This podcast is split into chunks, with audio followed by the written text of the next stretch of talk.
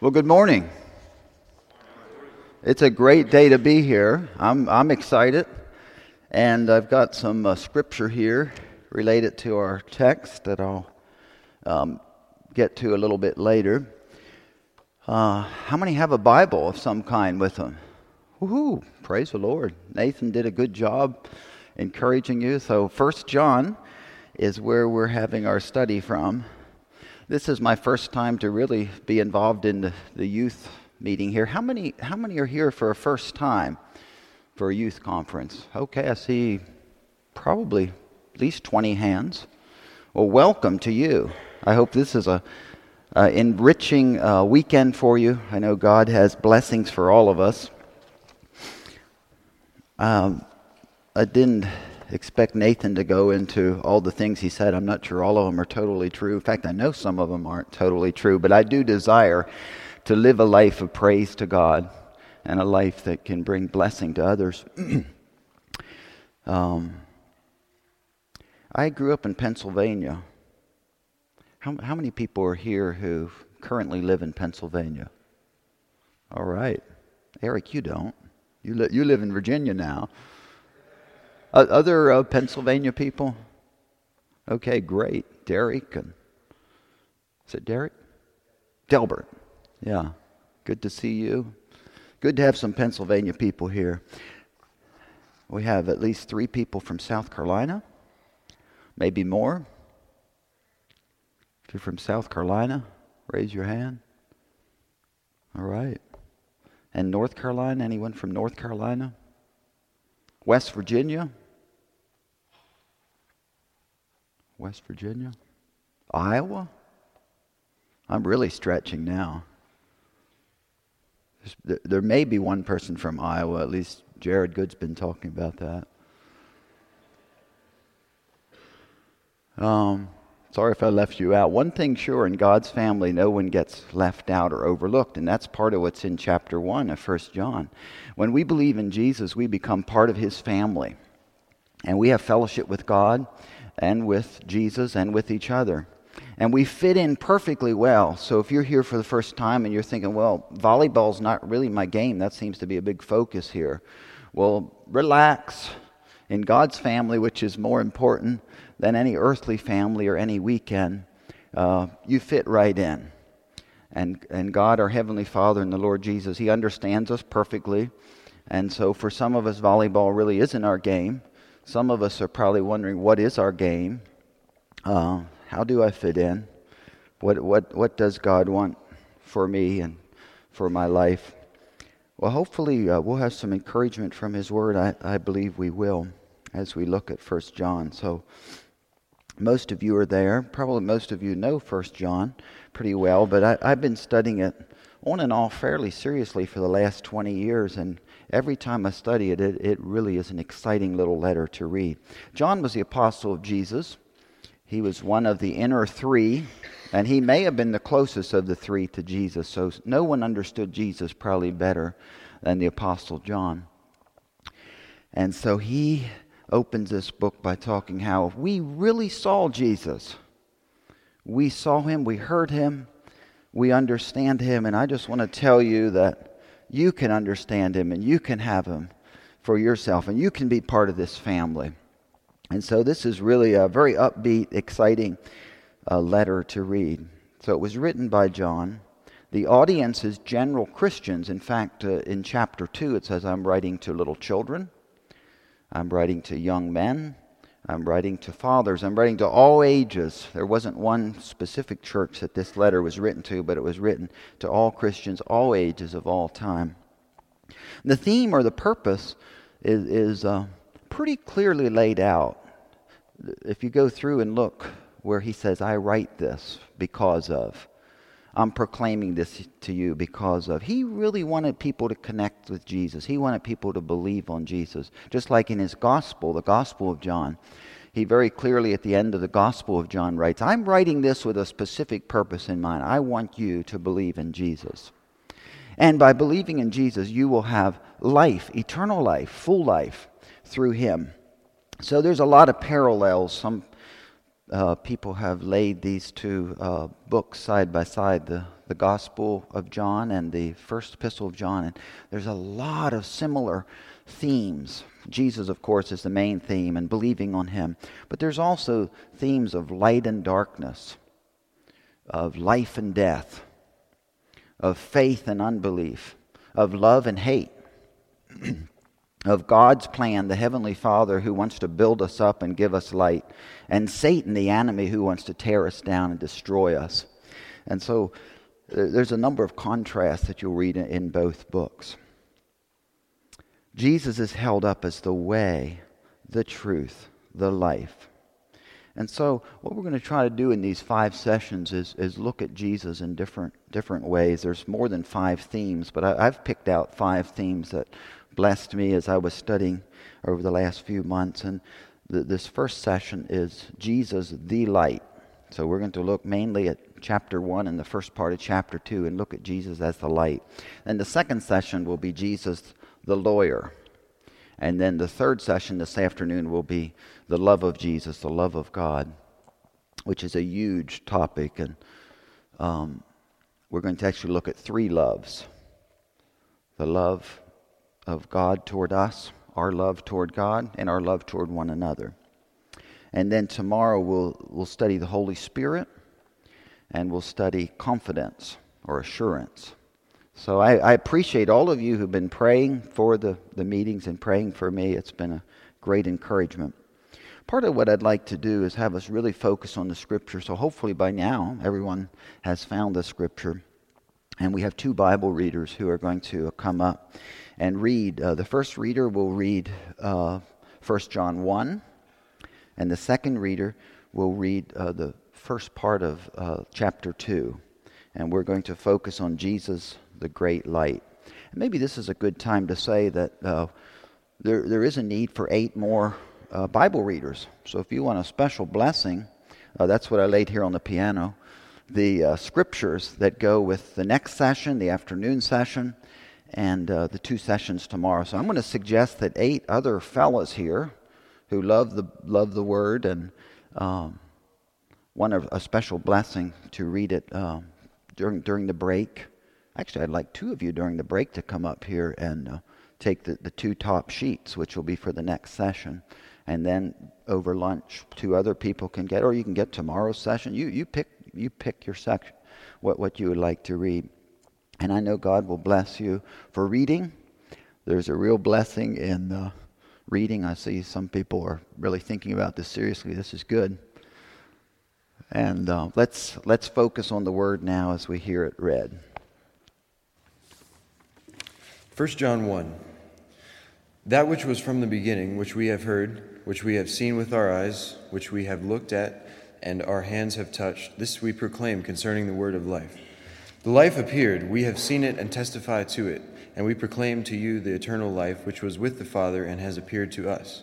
We proclaim to you what we have seen and heard, so that you also may have fellowship with us, and our fellowship is with the Father and with his Son, Jesus Christ. We write this to make our joy complete. This is the message we have heard from him and declared to you God is light, in him there is no darkness at all. If we claim to have fellowship with him and yet walk in the darkness, we lie and do not live out the truth. But if we walk in the light, as he is in the light, we have fellowship with one another, and the blood of Jesus, his Son, purifies us from all sin. If we claim to be without sin, we deceive ourselves, and the truth is not in us. If we confess our sins, he is faithful and just, and will forgive us our sins and purify us from all unrighteousness. If we claim we have not sinned, we make him out to be a liar, and his word is not in us. My dear children, I write this to you so that you will not sin. But if anybody does sin, we have an advocate with the Father, Jesus Christ, the righteous one. He is the atoning sacrifice for our sins, and not only for ours, but also for the sins of the whole world. We know that we have come to know him if we keep his commands. Whoever says, I know him, but does not do what he commands is a liar, and the truth is not in that person. But if anyone obeys his word, love for God is truly made complete in them. This is how we know we are in him. Whoever claims to live in him must live as Jesus did. Dear friends, I am not writing you a new command, but an old one, which you have had since the beginning. This old command is the message you have heard. Yet I am writing you a new command. Its truth is seen in him and in you, because the darkness is passing and the true light is already shining. Anyone who claims to be in the light but hates a brother or sister is still in the darkness. Anyone who loves their brother and sister lives in the light, and there is nothing in them to make them stumble.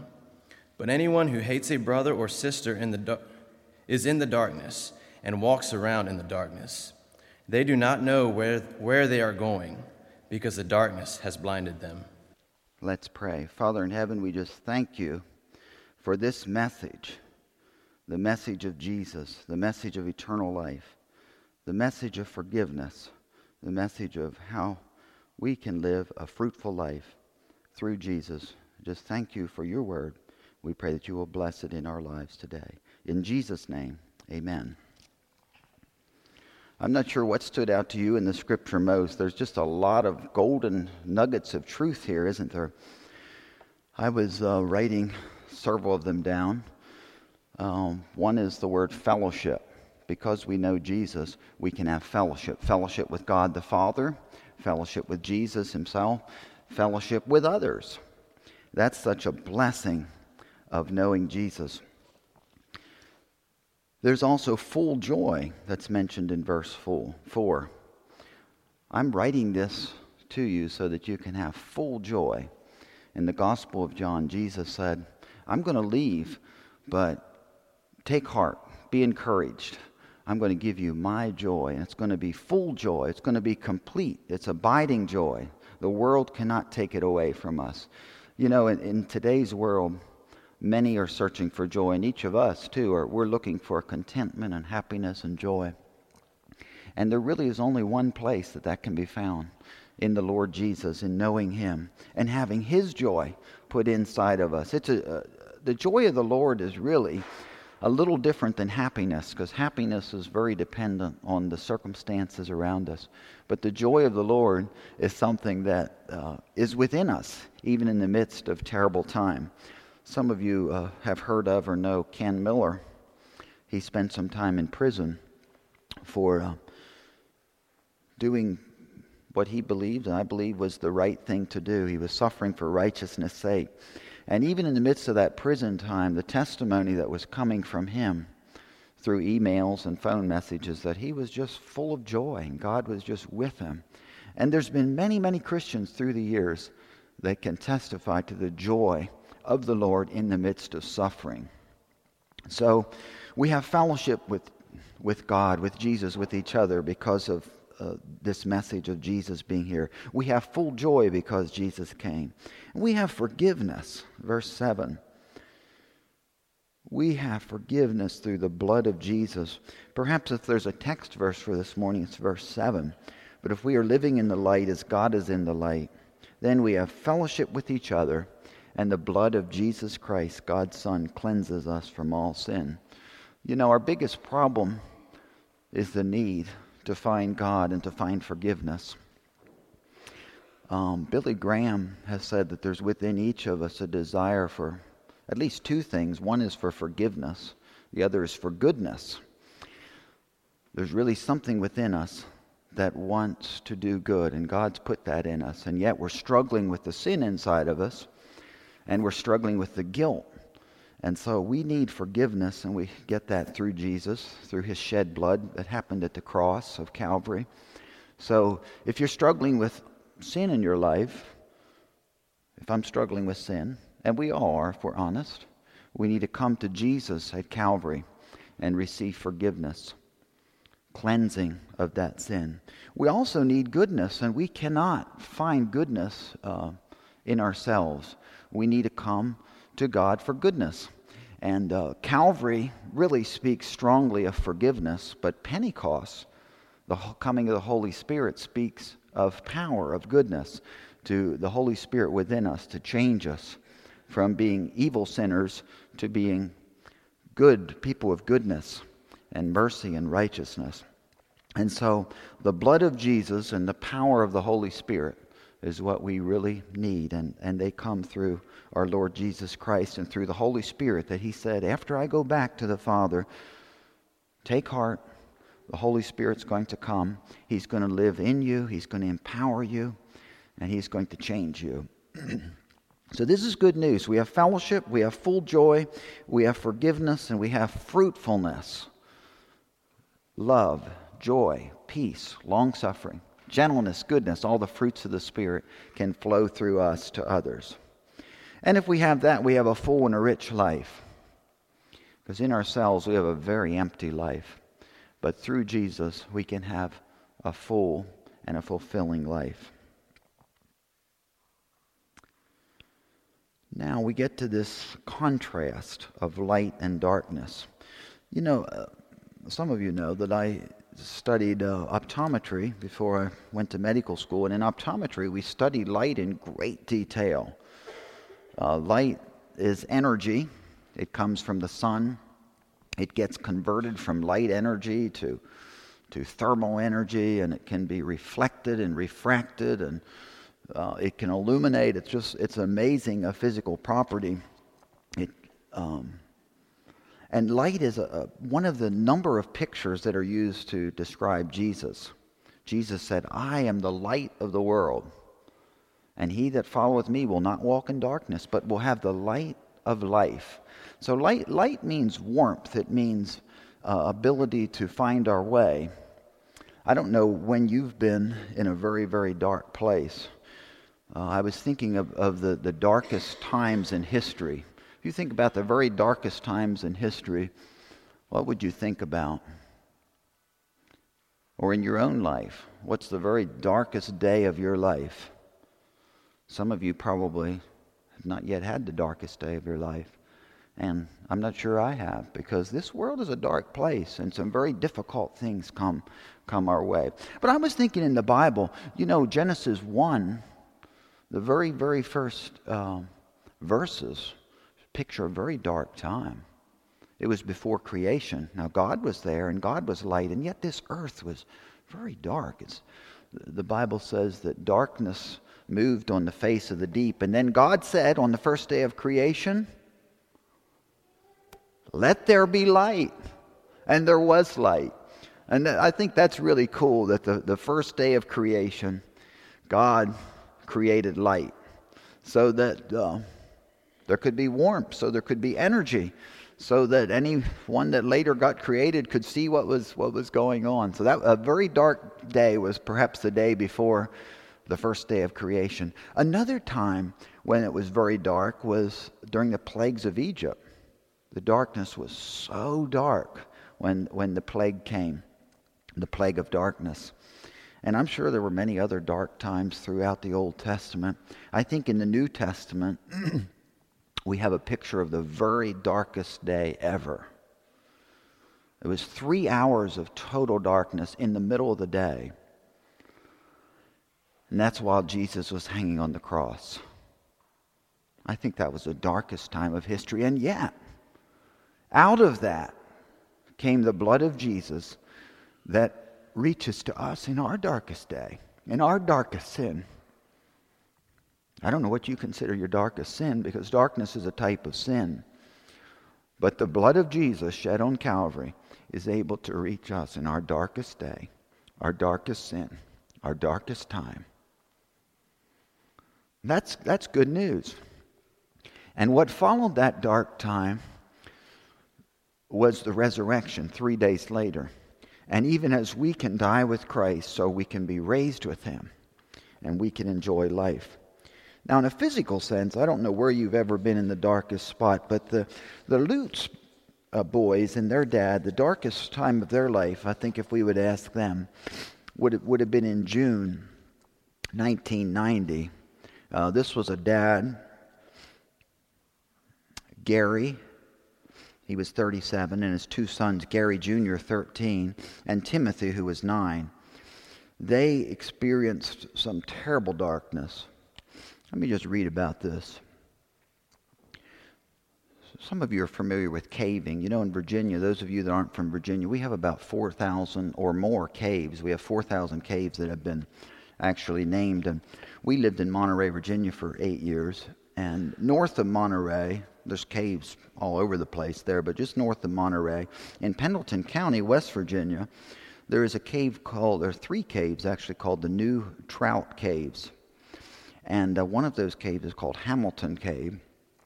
And Jeff and I have looked in the, the entrance to that when we haven't went into it. It's kind of a scary cave. And um, it's a maze cave. There's five miles of uh, maze. And it's not all on one level, it's multiple levels.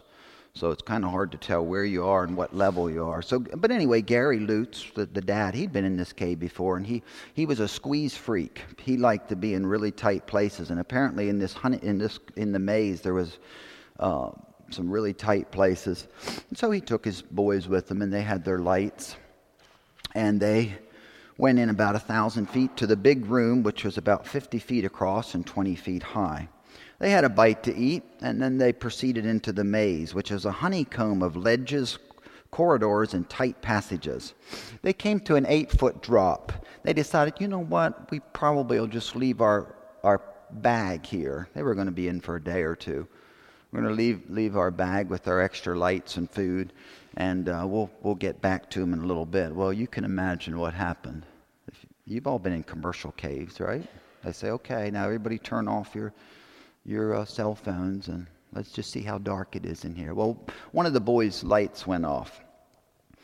Hmm, that was a little troublesome. So they thought, oh, we better get back and, and get back to our our uh, our supplies, our lights, and and you know they weren't turned around long till the other boy's light went off, and now only the dad had his light. Well, let me read a little more. Ten minutes later, they proceeded some 200 feet when Tim's light began to fail. They turned back, but had gone only about 20 feet before it failed completely. Lutz began to hurry back to the pack, with the boys following, when Gary Jr.'s light failed. The area passages were mostly crawlways and stoopways, and Lutz realized he was confused. He tried one false lead and then another, with the boys asking, Dad, are you lost?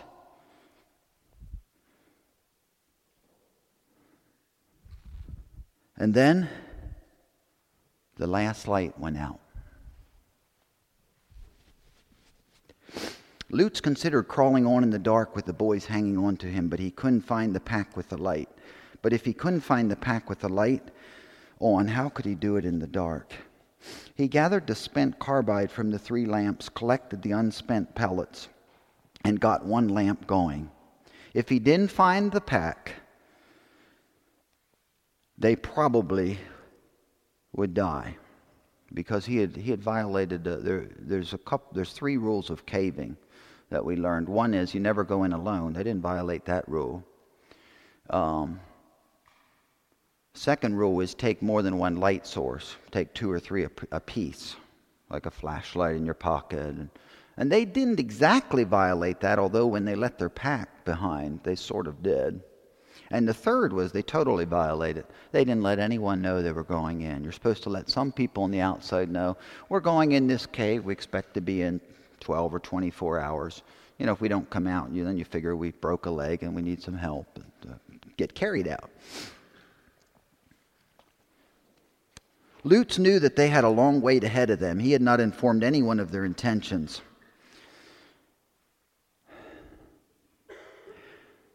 They went in on Monday. On Wednesday, a local resident from the West Virginia State Police said, You know, there's been a vehicle sitting here now for three days near the caves. It had Florida license plates, so the Florida authorities were questioned, and they found Lutz's address in Florida, and they called his phone number. There was no answer. Guess not, because they were in the cave. They called again on Thursday, no answer. Meanwhile, in the cave, the Lutes were going through some changes. They were coughing from the dust and the dehydration. They were having chest pains, irregular breathing, seeing flashes of light, yearning for water and food, crying, consoling one another, thinking they were going to die, praying for one more chance at light. Finally, they lay down together, weak and knowing that the end was near. Come back for the next session. We'll finish the story.